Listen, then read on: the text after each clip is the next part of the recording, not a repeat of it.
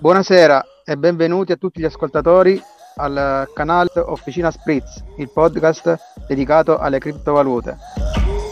Questa sera tra gli ospiti abbiamo Davide che lavora all'interno del team di Stasis Euro, la prima stablecoin ancorata all'euro in vigore dal 2018. Oltre a Davide ci sono gli operai Chiara e Carlo, che saluto, e iniziamo a parlare delle notizie in ambito eh, internazionale. Fra tutte spunta la conclusione del congresso del Partito Comunista Cinese, dove ha visto la riconferma del, del premier uscente Xi Jinping per i prossimi cinque anni. Tra le altre cose, ha dichiarato fortemente che Taiwan se la riprenderanno prima o poi. Questo si aggiunge purtroppo all'escalation della guerra in Ucraina, dove non sembra fermarsi eh, la tensione internazionale. Di questi giorni Putin osserva le esercitazioni nucleari del proprio esercito. Questo si aggiunge all'instabilità politica della zona euro. Come vediamo, uh, soffrire in questi giorni il paese inglese. Infatti si è dimessa la prima ministra inglese soprannominata la Lady di Ferro, Liz Truss, ed è stato un record perché praticamente negli ultimi sei anni, a partire dalla Brexit in poi, l'Inghilterra ha cambiato praticamente sei, sei primi ministri. Invece, per quanto riguarda l'ambito dei mercati finanziari, i comizi, pre-elezioni midterm, eh, le aspettative sulla Fed meno aggressiva per quanto riguarda il rialzo dei tassi di interesse, spingono i principali indici e con questo ne giovano anche le criptovalute, infatti in, questi, in queste ultime ore abbiamo registrato un, un aumento dei, dei bull rispetto ai bear. Per concludere, un dato fa capire ai nostri ascoltatori la situazione attuale del mercato finanziario è che per la, per la prima volta dal 2009, quindi si parla della, della, crisi, della crisi dei subprime del 2009, negli Stati Uniti eh, ha registrato un record di calo del eh, House Schiller Index, che indica il, il costo mensile delle case. Detto ciò, passiamo al tema di oggi, che eh, avvicina i nostri ascoltatori ancora una volta al mondo delle cripto. L'ultima puntata è stata un esempio e questa ne, ne è un'altra. Eh, faccio un annuncio, questa è l'ultima, l'ultima, puntata della stagione 1 del podcast Officina Spritz, abbiamo fatto tanta storia insieme, eh, e spero vivamente che i nostri ascoltatori ci supportino nelle, nelle prossime iniziative. Presento Davide che lavora come business developer presso il team Stasis Euro.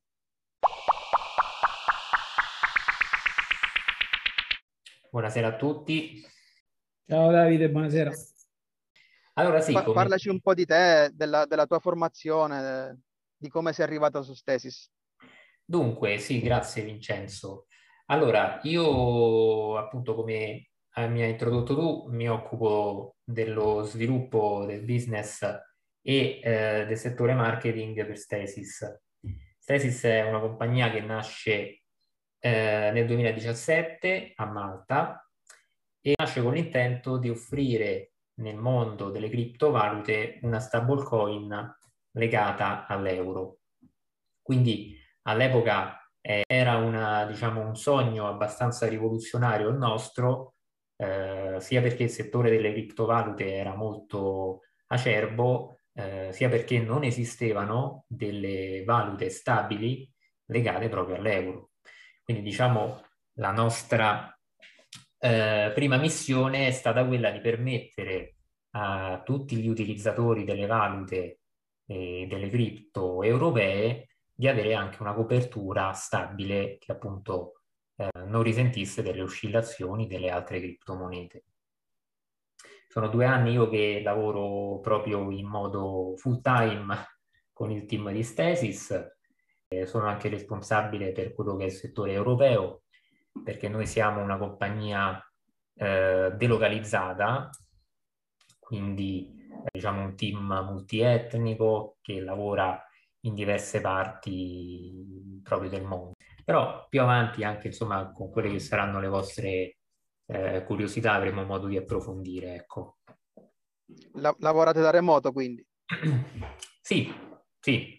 Eh, abbiamo degli uffici, di cui uno, un ufficio principale è quello di Malta, e ci sono altri cinque uffici in varie zone, insomma, sia di Europa che eh, abbiamo un ufficio di programmatori che, ahimè, si trova in Russia, però eh, per quanto riguarda, insomma, tutto l'altro settore siamo, ad esempio, in Spagna, eh, piuttosto che anche nell'est dell'Europa, insomma, c'è in programma anche l'apertura qui in Italia di una sede, ma questo è ancora, insomma, un'idea che è sulla carta.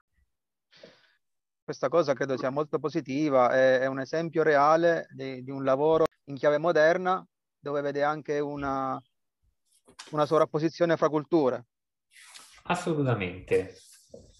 Esatto. Eh, ricordo ai nostri ascoltatori che l'euro di Stasis è presente su diversi DEX, tra i quali i più famosi eh, Curve e Uniswap, e attualmente su CoinMarketCap ha una capitalizzazione di mercato di 130 milioni di dollari.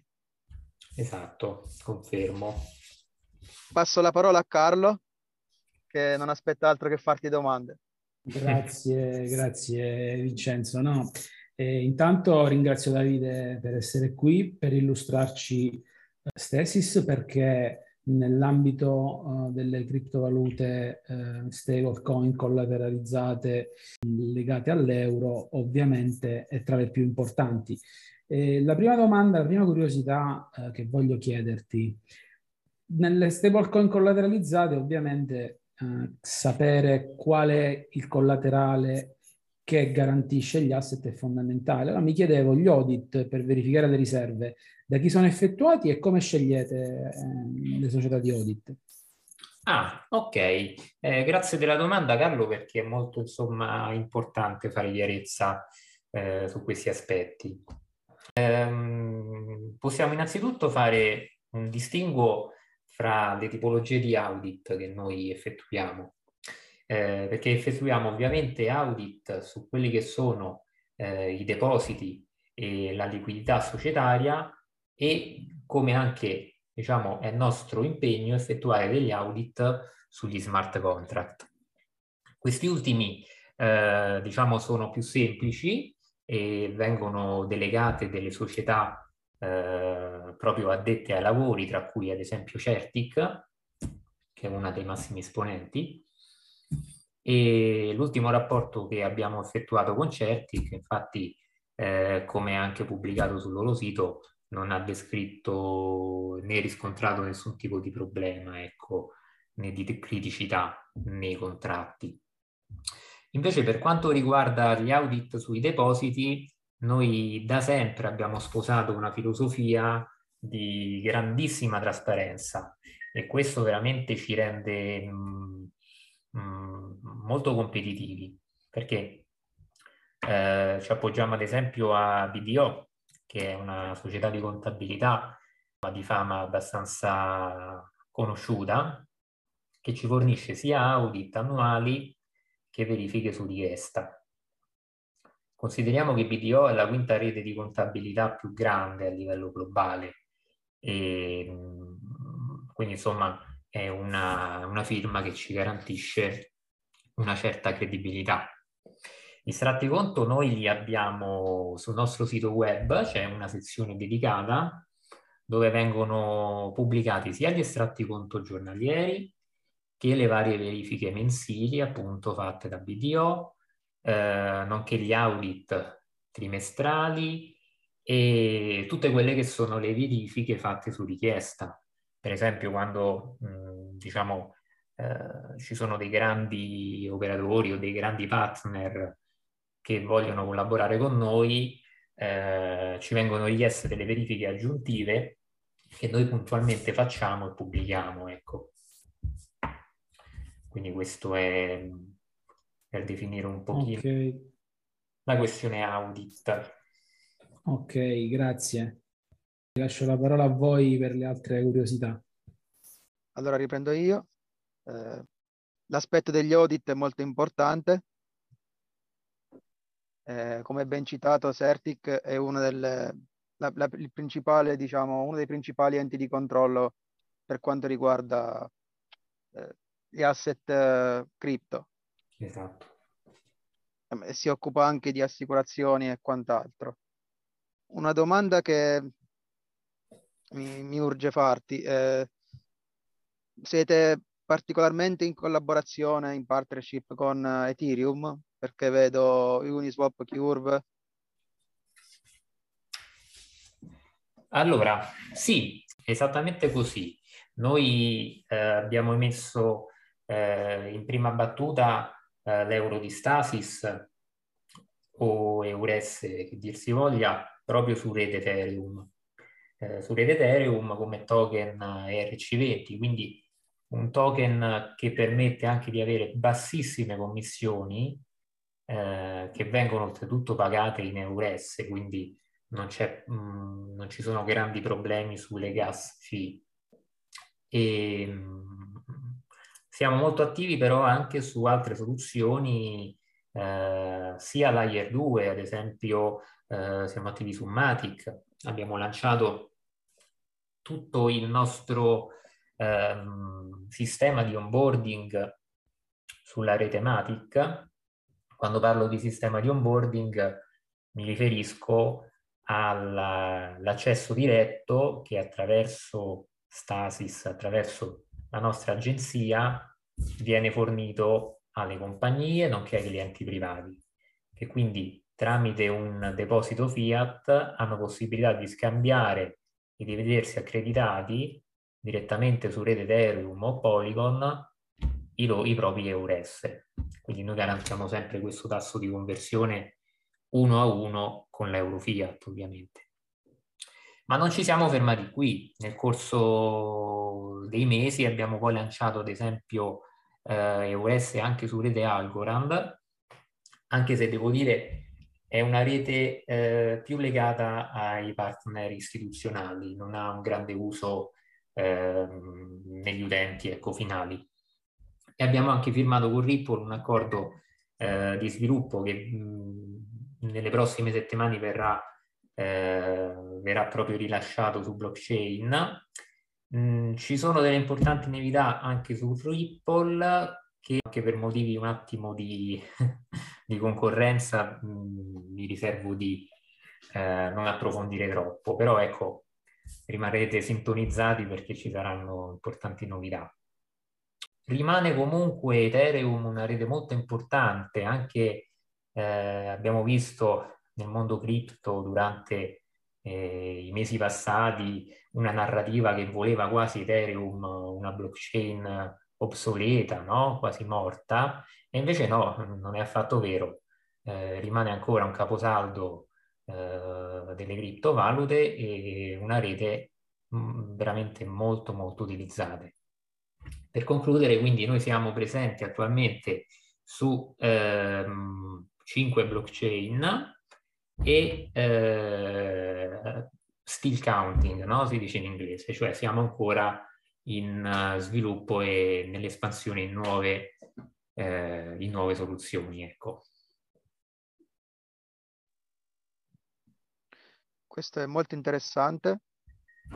Eh, trovo il fatto di esporsi su più chain una maniera intelligente di andare a, a raccogliere innanzitutto utenti e, e, e, fondi, perché poi alla fine di quello si tratta. Esatto. Volume, volume di transazioni. Detto questo, passo la parola a Chiara.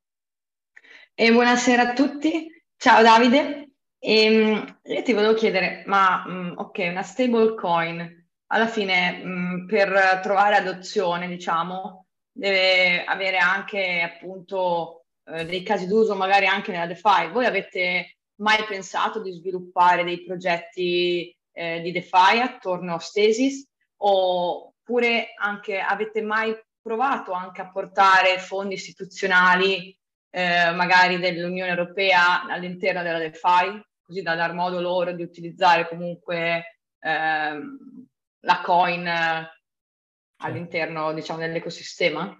Mm-hmm. Ciao Chiara e grazie della domanda. Eh, sì, assolutamente. Hai toccato due punti molto importanti. Ehm, noi, diciamo, come compagnia, Stesis è sempre stata, eh, siamo sempre stati sostenitori eh, della finanza decentralizzata e abbiamo sposato fin dall'inizio eh, il sogno e la filosofia della DeFi come un'alternativa concreta a quella che è il sistema finanziario tradizionale. Quindi ecco, vediamo la DeFi proprio come un'occasione per rimodellare eh, tutti quelli che sono i servizi finanziari. Quindi, ovviamente, per fare ciò è necessario eh, portare le, le, piattaforme di sviluppo a un livello eh, di efficienza molto elevato. Quindi sicuramente eh, noi diamo il nostro contributo eh, in quanto valuta e fornendo assistenza eh, tecnica alle varie piattaforme con le quali già siamo partner.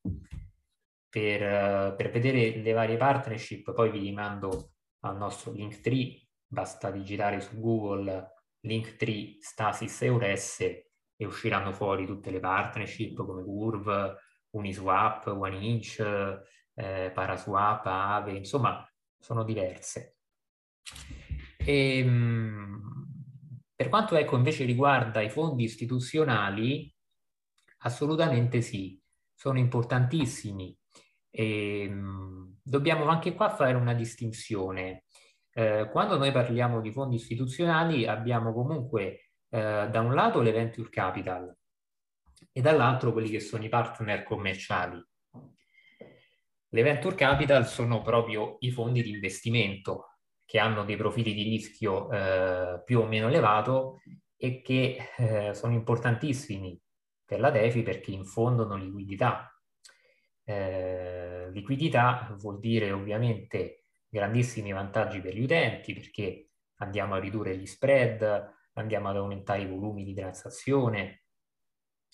E attualmente, insomma, vedendo anche il periodo economico globale, eh, non vi nascondo che le venture capital negli ultimi mesi sono un po' uscite dalla DeFi, eh, questo anche a seguito delle politiche eh, un po' dure delle banche centrali, abbiamo nominato prima eh, Vincenzo, credo nominasse anche la politica della Fed, nonché la BCE che dopo dieci anni comincia a rialzare i tassi di interesse. Ecco, quindi quando c'è una, moni- una, politica monetaria aggressiva, le venture capital tendono a tornare su fondi di investimento meno rischiosi, quindi su finanza tradizionale, eh, per non dire proprio anche bancaria, nemmeno più nell'azionario. Invece gli altri eh, fondi di cui parlavamo, cioè i partner commerciali, eh, che sono quei partner che operano nell'economia reale, eh, assolutamente sì, cioè eh, entrano eh, volentieri nel settore eh, della DeFi, alcuni addirittura aprono dei canali diretti proprio con noi, con la compagnia, eh, perché effettivamente la priorità di questi fondi istituzionali è quella della velocità di onboarding, cioè eh, la necessità di una liquidità prevedibile questo è il motivo per cui, ad esempio, noi eh, manteniamo molto liquido eh, quello che è il nostro capitale, che rimane in uno stato eh, pending, cioè in uno stato di attesa e a disposizione di quelli che sono i nostri clienti. E comunque eh, questo non ci impedisce di eh, inserire anche proprio noi eh, come compagnia depositi a copertura degli swap nelle piattaforme DeFi. Quindi da un lato, diciamo, trainiamo gli istituzionali e dall'altro ci mettiamo in prima linea per garantire appunto liquidità. Ecco. Quindi questo un po' riassume ehm, il discorso. E, ehm, ovviamente eh, la cosa più importante per gli istituzionali è sempre la, la sicurezza dei fondi eh, pensiamo anche agli hack che ci sono stati eh, recenti in alcuni bridge o in alcune piattaforme di swap. Ecco, è vero che oggi sono nati alcuni servizi di assicurazione che tutelano eh, gli utilizzatori della DeFi, eh, però a mio parere sono ancora in delle fasi iniziali. Quindi ecco, per il momento gli istituzionali preferiscono stringere dei canali diretti con compagnie cripto come la nostra e, e danno priorità a queste rispetto all'ambiente DeFi. Però, ripeto, la nostra intenzione, quella di, tutto, di tutta l'industria, è quella di trainare l'istituzionale 100% nella DeFi, ecco. Ti ringrazio Davide. E infatti mi chiedevo questa cosa proprio perché il rischio è alto nella DeFi, quindi mi chiedevo che reazione avrebbero potuto avere magari istituzionali nel momento in cui tu li provi a portare dentro. Sì, esatto, ripeto, eh, a seconda del contesto, le venture capital il rischio, devo dire, Chiara, se lo assumono perché eh, tutto sommato anche legalmente eh, fa un po' parte del gioco, ecco. Invece quando parliamo di partner commerciali, eh, spesso noi come Stesis ci troviamo ad aprire dei canali diretti eh, che danno qualche tutela in più ecco, al partner. Ok, invece tipo con enti territoriali nel territorio europeo avete mai provato ad avere dei contatti anche magari ehm, per diciamo eh, non sostituire però proporvi al posto di una CBDC dato che sappiamo tutti che la CBDC essendo centralizzata potrebbe avere diciamo almeno a parer mio, può dare, diciamo, grossi problemi un domani, mm, mentre una stablecoin, eh, ok, adesso anche questa è centralizzata, però può essere gestita in maniera tale da non dipendere da un ente centrale e quindi non, eh, diciamo, mettere a rischio eh, la popolazione. Cioè, mi spiego meglio, con una CBDC, se il governo domani, tramite qualche smart contract, decide che ti dà eh, del denaro eh, come i buoni, però tu li puoi spendere eh, solo da una certa parte,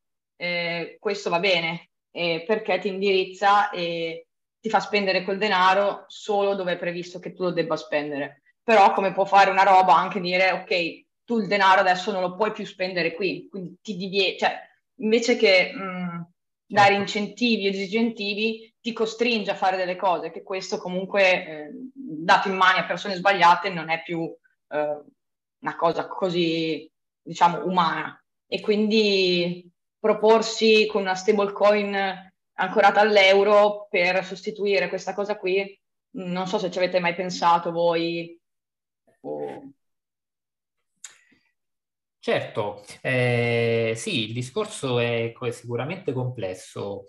Eh, diciamo che ehm, il rischio è proprio quello, insomma, che eh, anticipavi anche tu, cioè il fatto che eh, quella che è una tecnologia che si pone come obiettivo la libertà finanziaria degli utilizzatori rischia di essere eccessivamente eh, controllata e eh, quindi questo risulterebbe in una privazione di libertà per l'utente finale, sicuramente. La nostra opinione sulle CBDC, che ricordiamolo sono le, le, insomma, le criptovalute delle banche centrali, quindi la, la, valuta digitale della banca centrale, è che l'Europa sembra eh, voler legittimare solo le CBDC, ma eh, questo perché non sente ancora il problema delle stablecoin che collateralizzano in euro.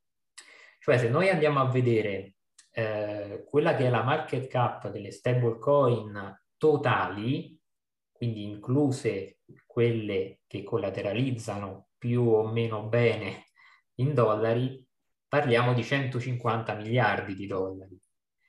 Di questi 150 miliardi di dollari, solo circa 200 milioni sono parte della market cap delle valute che collateralizzano in euro.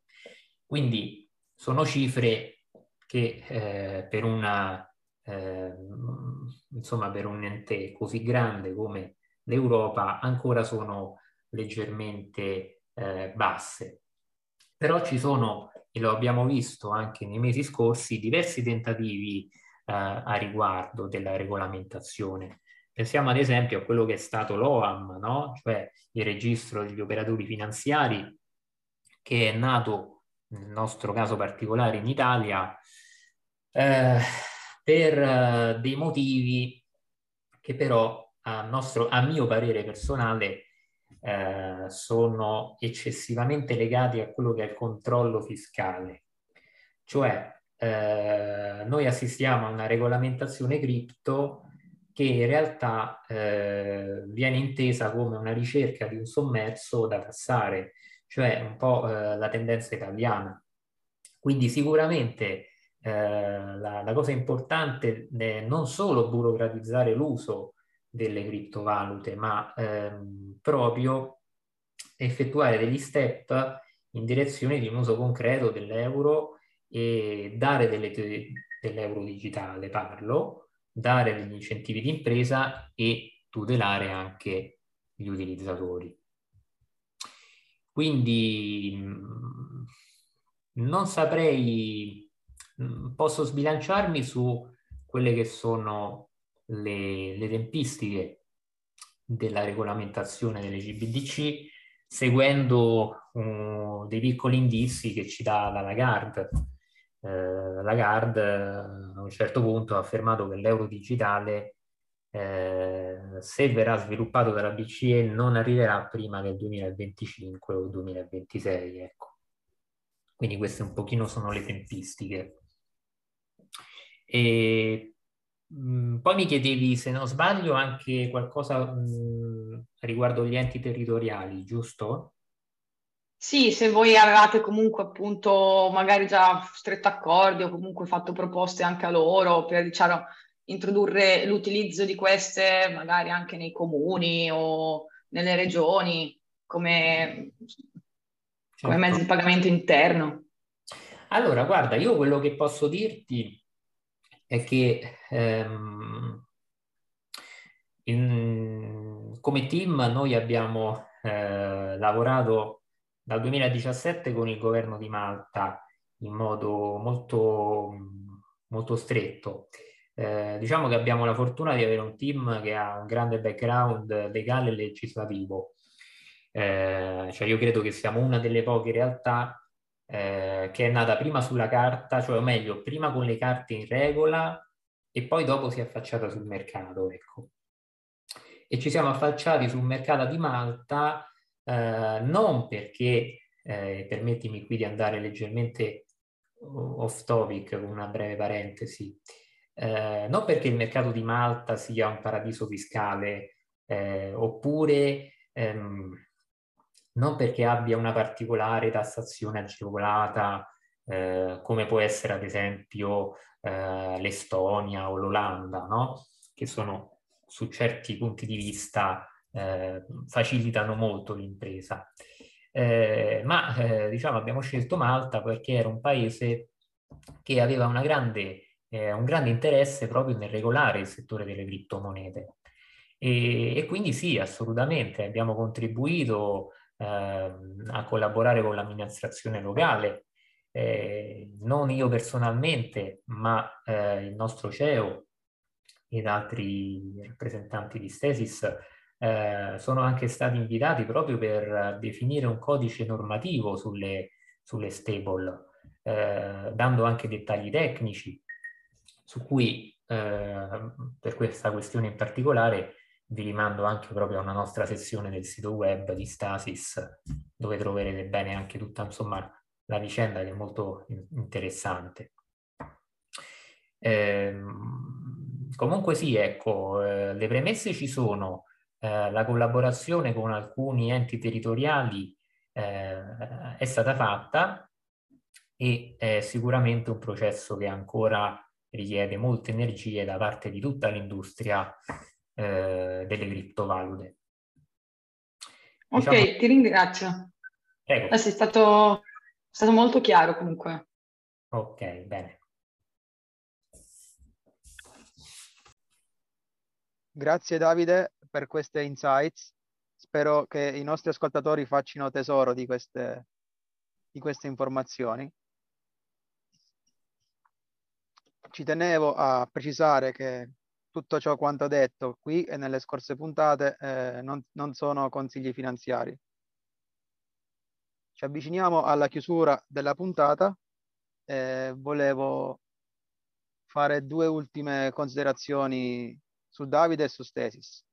Innanzitutto eh, ammiro quello che fate eh, e anche l'approccio filosofico eh, di come eh, affrontate il, la realtà delle blockchain, delle criptovalute, che spesso vengono, uh, per anni sono state, diciamo, denigrate, invece eh, sono contento che qualcuno provi a dargli, oltre a un tono istituzionale, anche eh, un grado di serietà, anche perché eh, prima hai citato diverse modalità di controllo e anche di eh, cercare diciamo, dei fondi per... Mi è piaciuto molto il fatto che eh, cercate di creare dei fondi per mh, dare un backup su, per coprire diciamo, le transazioni, gli scambi eh, e questo credo sia molto importante, un backup proprio liquido.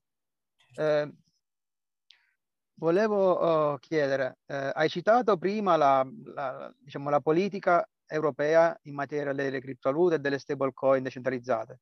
Invece, eh, per quanto riguarda la Fed, eh, diciamo, la politica eh, americana rispetto alle stablecoin decentralizzate, la vedi come diciamo, un volerla utilizzare per poi poter fondarne una loro, come ad esempio, faccio un esempio, vedi più un USDC come CDBC eh, legale statunitense oppure eh, la vedi come una partnership e poi comunque gli Stati Uniti se ne creeranno una loro?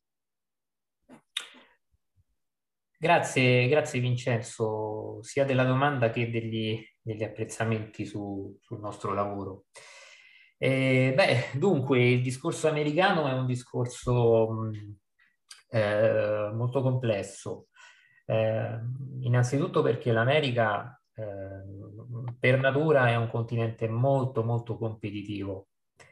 Quindi nel momento in cui dovessero effettivamente venire alla luce queste stablecoin eh, centralizzate, questi, queste CBDC, non, non saranno a, a, nostro avviso le uniche criptovalute stabili presenti, quindi sicuramente verranno affiancate da quelle che sono le stablecoin eh, delle compagnie private eh, più o meno regolamentate.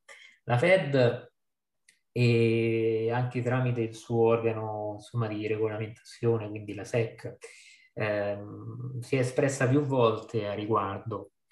E, mh, c'è un interessante articolo che abbiamo pubblicato su Medium e che si trova sempre al nostro Linktree, eh, proprio sulla differenza fra EURES e quelle che sono le altre stable più o meno legate all'euro che hanno invece una sede in America.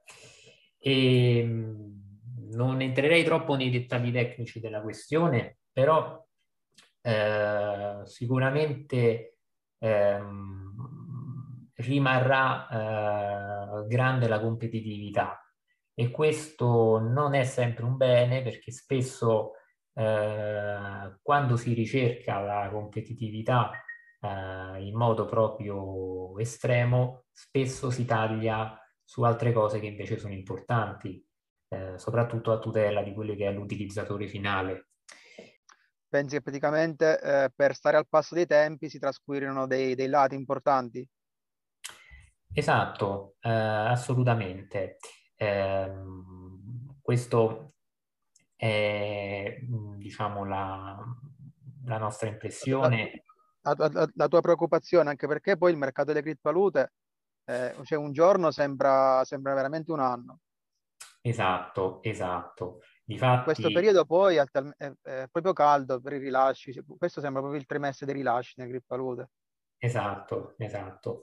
Diciamo la Fed con la sua politica aggressiva eh, non, non, ci sta aiutando eh, perché ovviamente i rischi di una recessione tecnica sono eh, sono dietro l'angolo, per non dire che sono già concreti. Quindi ecco, vediamo questo periodo è sicuramente un periodo di, di recessione, ecco.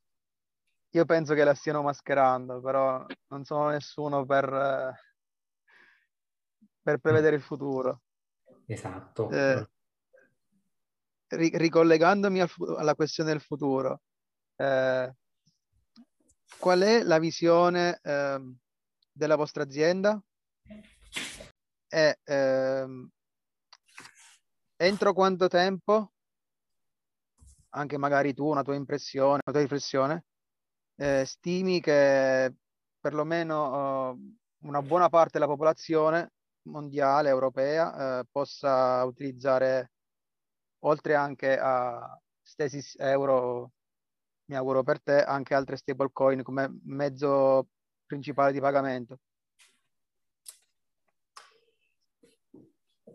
Allora, la domanda è molto interessante, Vincenzo. Eh, e poi devo dire che eh, mi piace questa definizione che hai usato eh, di stablecoin come mezzo di pagamento. Ehm, cioè questa è una cosa sulla quale noi abbiamo investito sempre ehm, molta energia, cioè eh, usciamo da questo concetto di eh, criptomoneta che ehm, equivale esclusivamente a investimento ad alto rischio, nel migliore dei casi, nonché scam nel peggiore.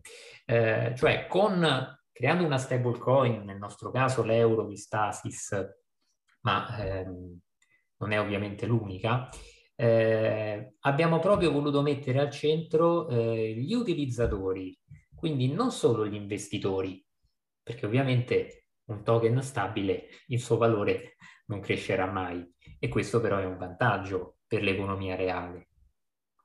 Quindi eh, la speranza o l'illusione di un profitto è qualcosa che sicuramente eh, non c'è in una stablecoin eh, ed è importante ehm, aumentare ecco, e approfondire la narrativa che c'è intorno alle criptomonete proprio per fare, come state facendo voi, una corretta informazione.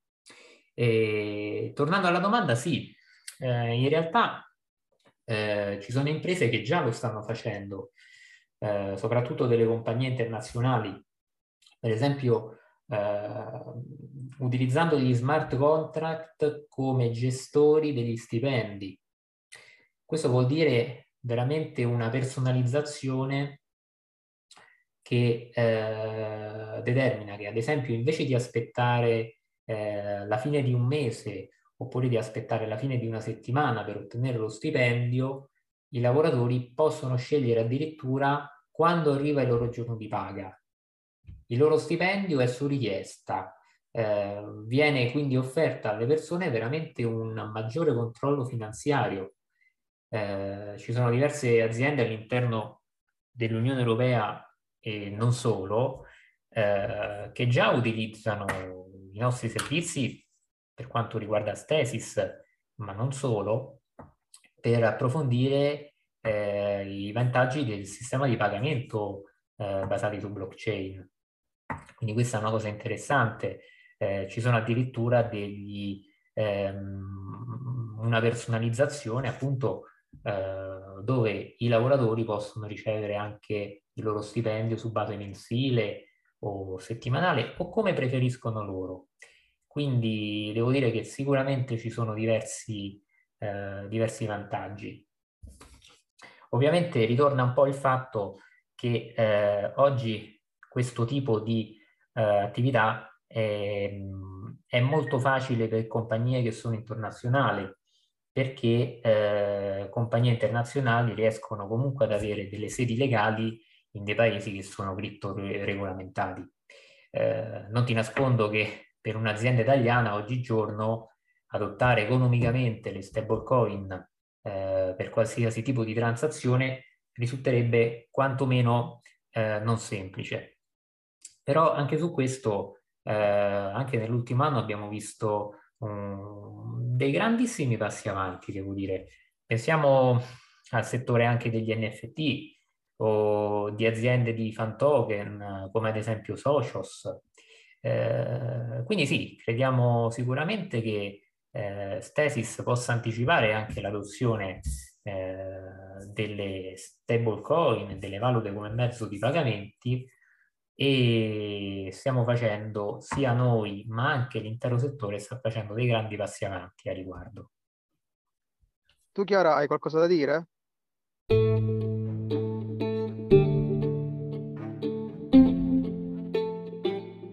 Sì, io potrei chiedere un'altra curiosità che mi è mh, mm, lampata così, ma che tu sappia Davide, adesso ci sono degli incentivi in DeFi dove si può piazzare della liquidità nella vostra stablecoin in modo tale da avere delle reward? Allora, sì, adesso abbiamo sicuramente una pool molto attiva su Curve. Abbiamo una pool eh, non in unica valuta, ma in coppia con l'euro di Tether, ad esempio, e rimane una delle più convenienti a livello economico. E, quindi sì, ci sono assolutamente, eh, ma non è l'unica, ci sono anche diverse altre pool. ma generalmente il settore ora della DeFi ha leggermente, insomma, eh, diciamo gli yields sono leggermente ridotti proprio per quello che è il periodo ma comunque sì, rimangono molto interessanti. Ti ringrazio, che alla fine dai, è sempre eh, un incentivo anche per chi magari ha della liquidità parcheggiata nelle banche, eh, portarla magari appunto in DeFi, rimanere comunque esposto all'euro senza correre es- rischi esagerati tipici del settore, ecco, quindi esatto. è interessante questo. Esatto.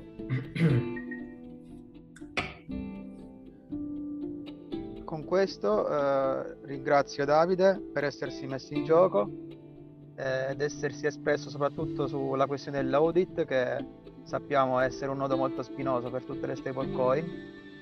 Eh, ringrazio anche l'azienda Stasis per essersi confrontata con noi. Eh, come detto all'inizio, questa è l'ultima puntata della prima stagione di Officina Spritz. Invito tutti gli ascoltatori e non ad ascoltare le precedenti puntate, compresa questa. Eh, ringrazio oh, ovviamente Stasis per la puntata di stasera, eh, gli operai Chiara, Carlo, il nostro presentatore Paolo che oggi non è con noi ma è sempre nel nostro cuore.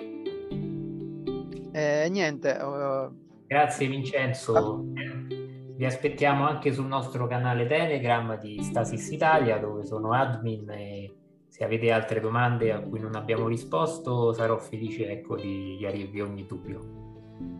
Se volete sciogliervi qualsiasi dubbio su Stasis andate sul canale Telegram. Detto questo, buona serata a tutti. Buona serata. Buona serata.